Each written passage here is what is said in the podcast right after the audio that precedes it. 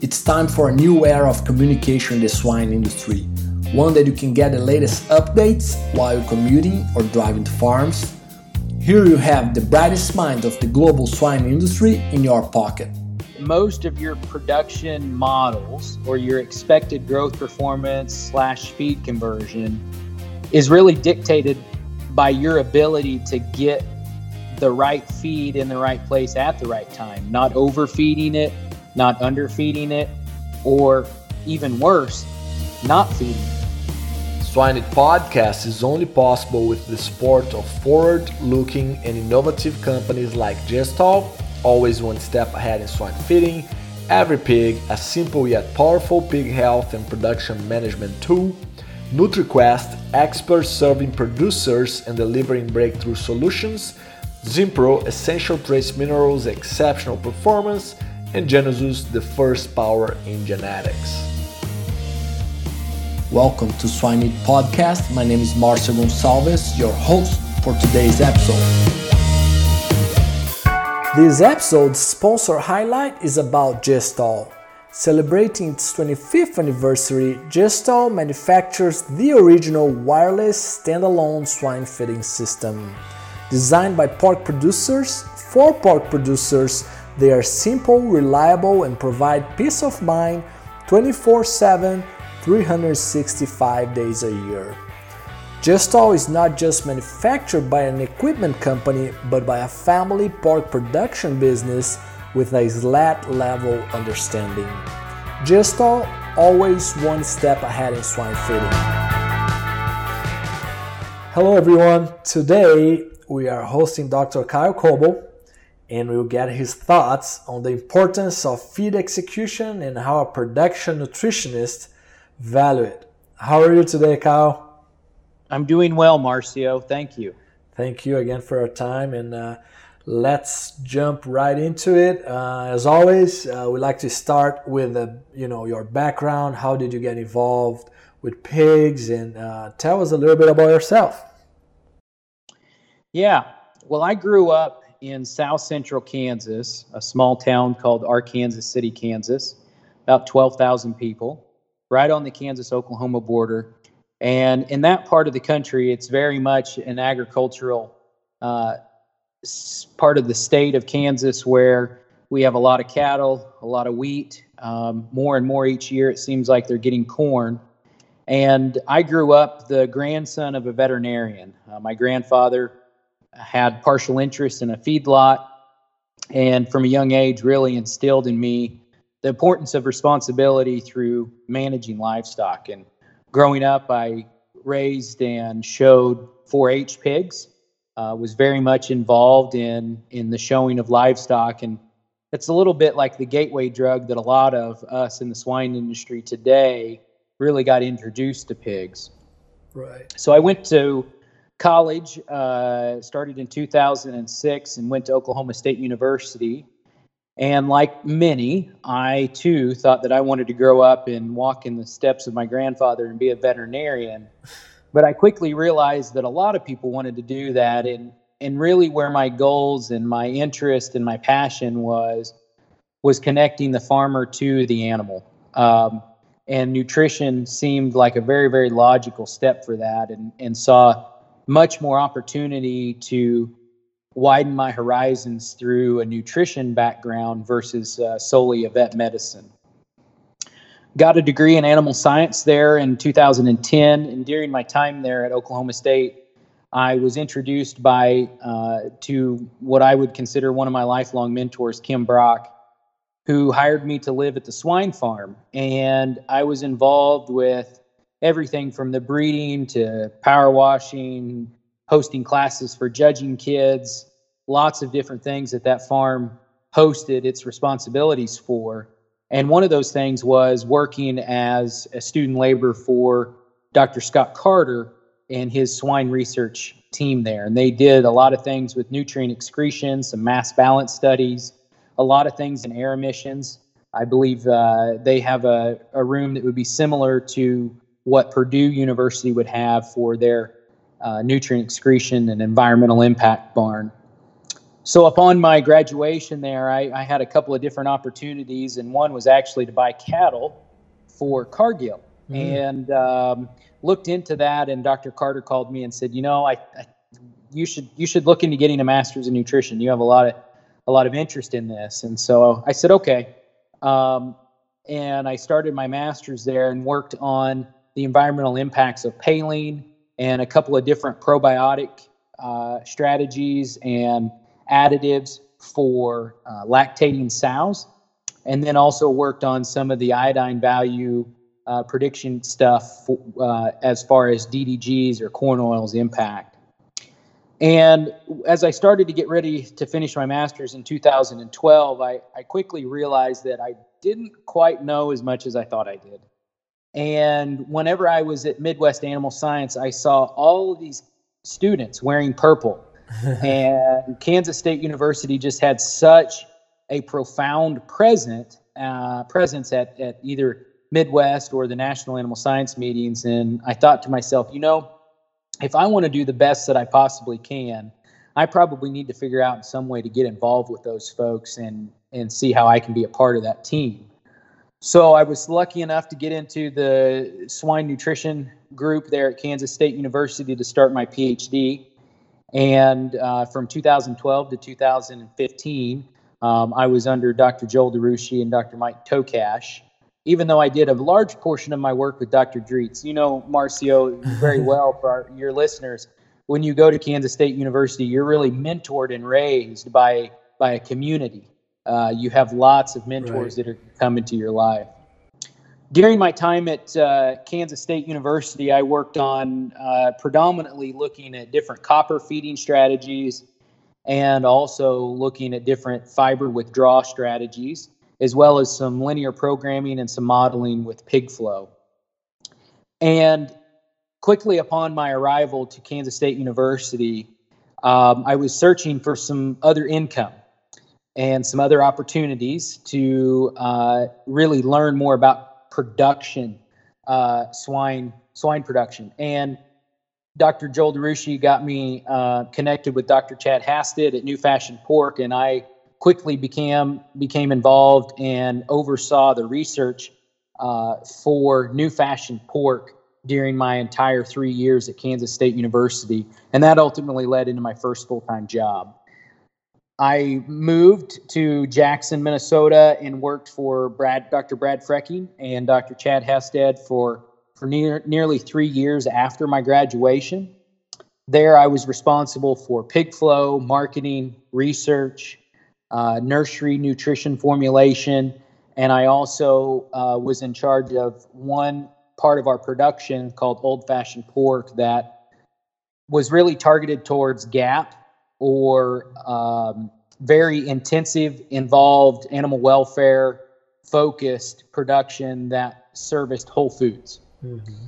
And um, had a great, great time at New Fashion Pork. I learned a lot about the value of a dollar, the value of people, and the value of doing things right. Um, very, very great company. And I was very fortunate to be able to have touched lots of different aspects of the business and and have control of those. And I'm, I'll be forever grateful that. And that led into my current role um, as the director of nutritional services for JBS Live Pork. Um, I started here in February of 2018, and my responsibilities here are to oversee really anything that touches feed or that feed touches.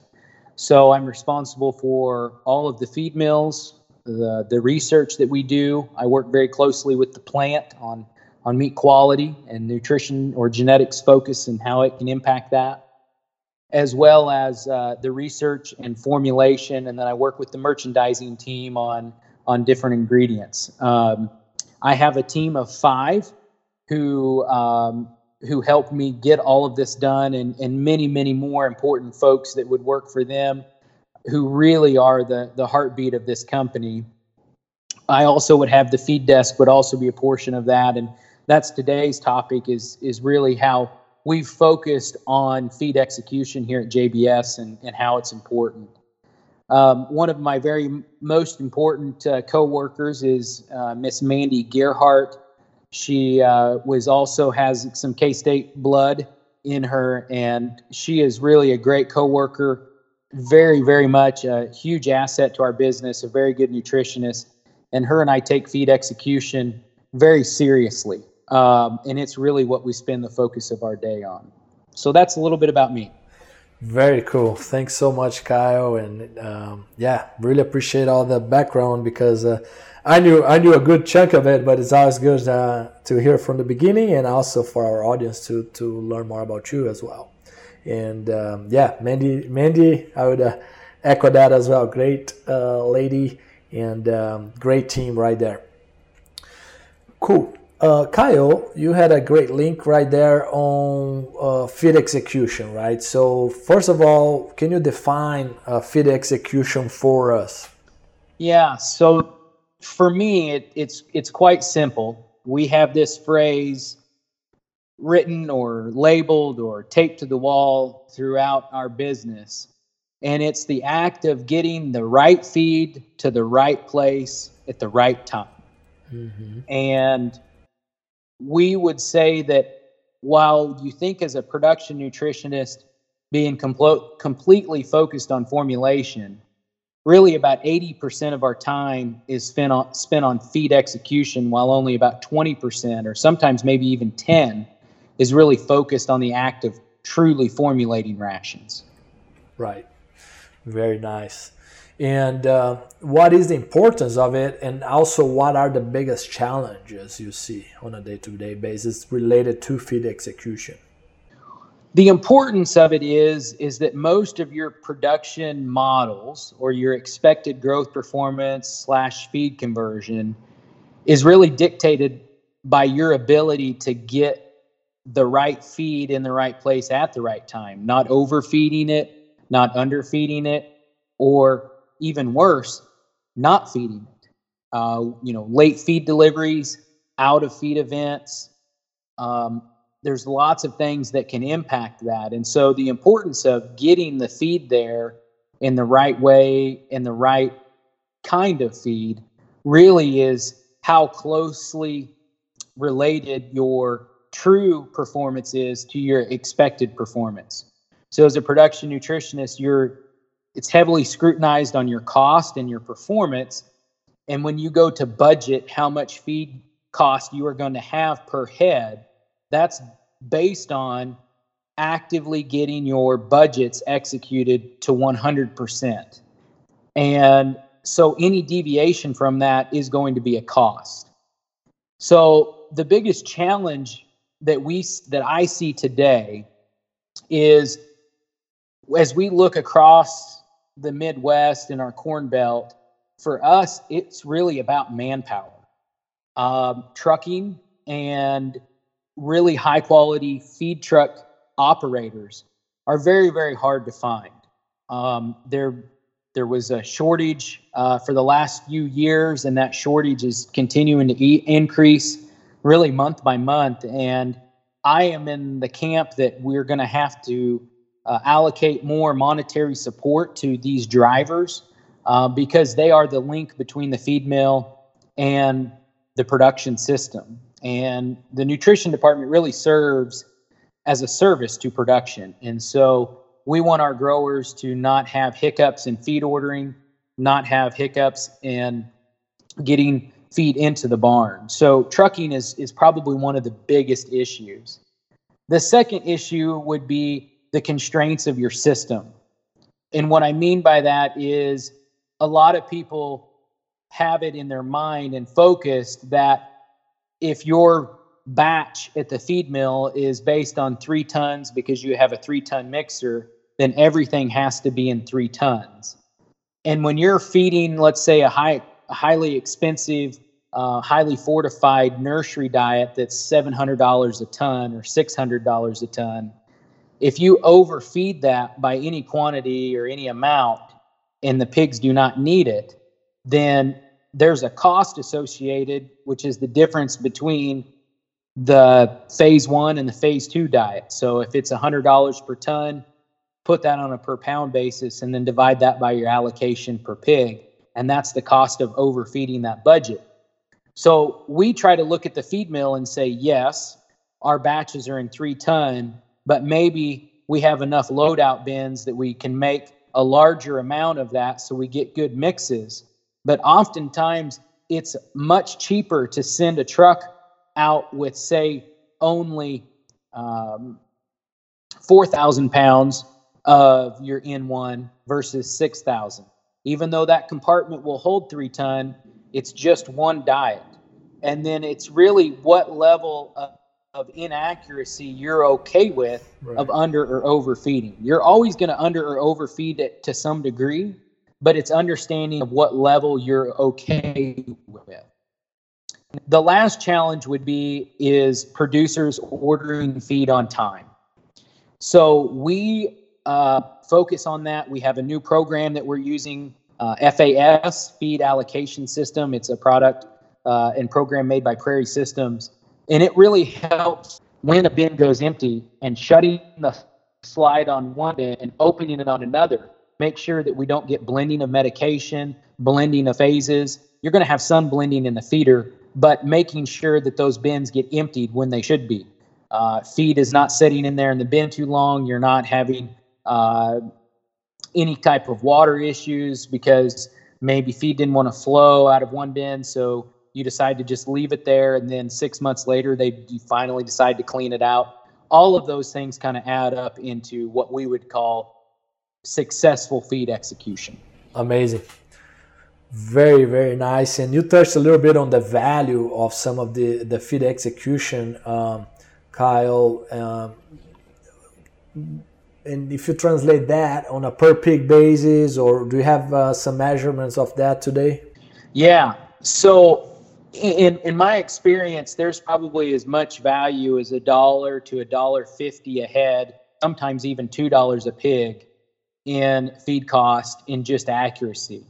So, if it cost you sixty-five dollars a head to feed it to market, um, there's probably somewhere between two and a half or three percent uh, improvement in that cost by just not overfeeding the allocations, um, only giving the pig exactly what he needs.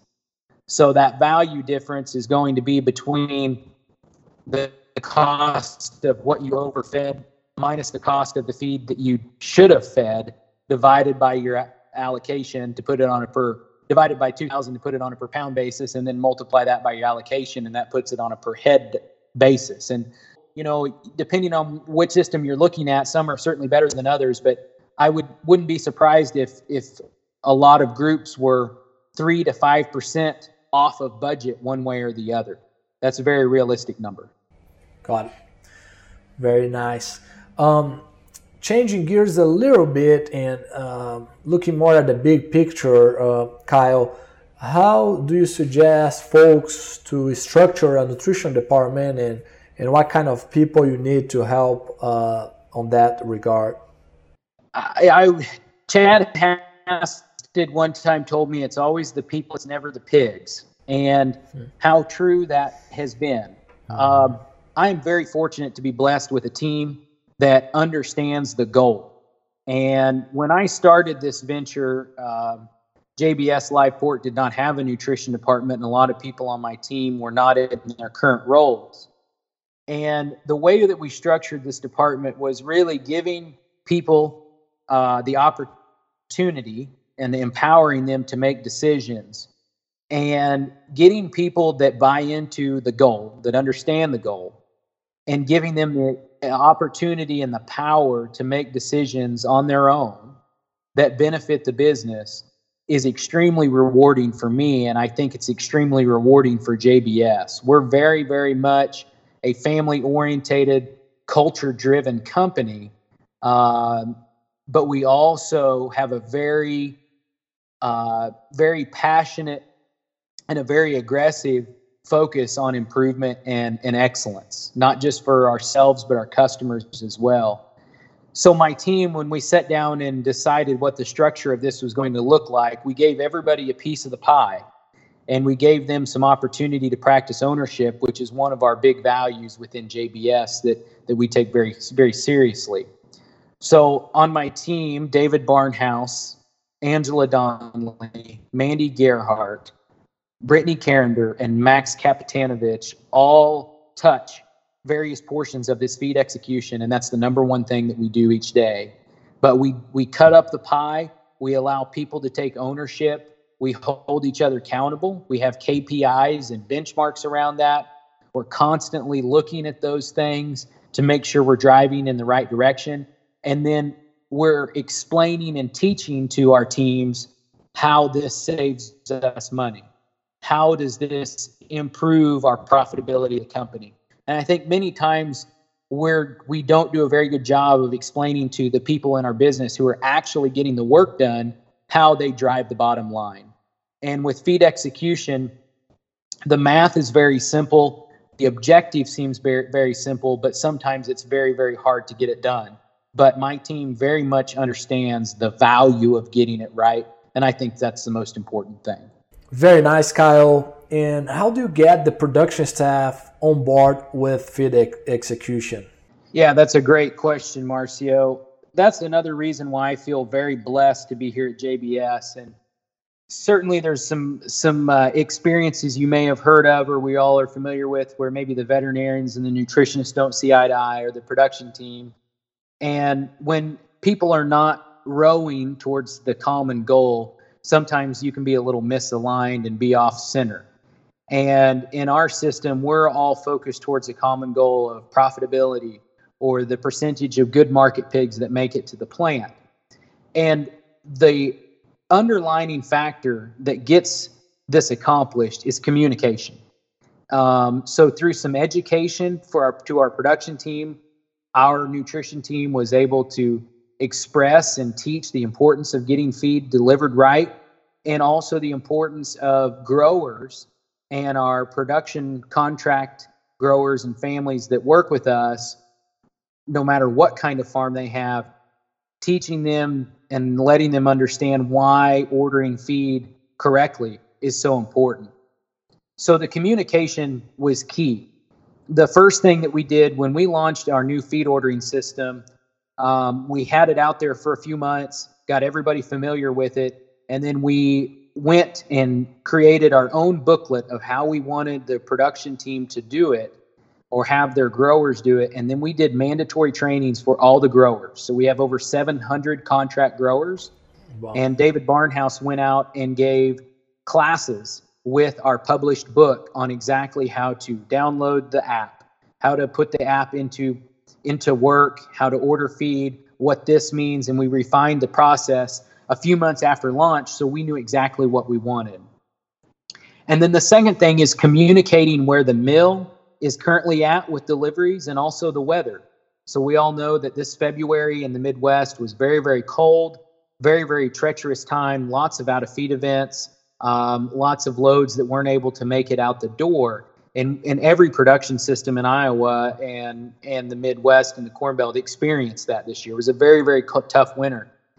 And what I have every feed mill, whether it's a toll mill or an internal mill, is twice a day they send me a uh, an update, and it's not just me. It goes out to any field manager that would pull feed out of that mill. It goes to the production manager and all of the trucking companies and it's very simple. It says how many loads have we hauled today? How many do we have left?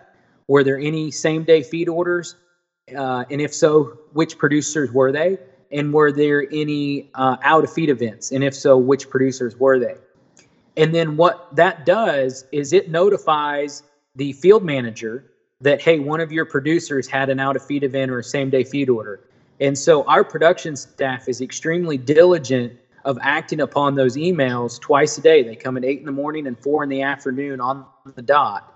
And when they see that, if they have one of their producers, they'll pick that phone up and they'll utilize that opportunity as a coaching moment in order to say, you know, Mr. Smith, why were, did you have an out of feed event? Well, we had the Iowa State Fair this weekend. I thought I had more feed there than than I did, um, and I wasn't running my bins in tandem. Okay, Mr. Smith, we really need to work on this in FAS, there's a, a mobile report that actually shows you how much feed you might have on on site based on current consumption curves and it should give you an, an indication of when you needed to order feed. And so that open communication between the production team and the mill is really maximized through that email. And that's been a really good opportunity for us. And we don't have to call and check up on the field manager and, and, and see if he's doing that. Um, we just continue to have a decline of out of feed events that really are shown uh, by the production teams really uh, keen focus on on that delivery aspect. So it's getting them to know where the mill is at on delivery. Are they ahead of schedule? Are they behind on schedule? And what kind of inclement weather would be showing up that would inhibit some of those things to happen on time, which we've all been a part of. Very nice. A lot of uh, golden nuggets right there, Kyle. I love. Uh, I love when we get to to learn a lot of uh, very tactical things that that um, a lot of our, our listeners can implement uh, same day or next day. I love it. Anything else uh, on feed execution before we move to the three questions we ask every guest, Kyle? I think that about does it. Cool. Since 1971, Zinpro Corporation has focused on one thing trace mineral nutrition. As the most research proven organic feed trace mineral products in the industry, Zinpro Performance Minerals deliver performance and profitability to swine operations around the globe. To know more, go to zinpro.com. It is time to our famous three. What is your favorite swine related book, Kyle? Well, my favorite one is the second edition, Swine Nutrition, written by Austin Lewis and Lee Southern. And I think that that book, it, it other literature that while that book may be getting a little bit dated uh, here in our time, uh, it serves very, very good purposes to give you a not a simple answer, but a simplistic answer that I think is a very good and quick reference. I encourage anybody who's uh, looking at doing nutrition for a living. That's probably a good one to keep in your in your suitcase. Very nice. The the blue cover. The blue book. Very cool. Um, what is your favorite book unrelated to pigs?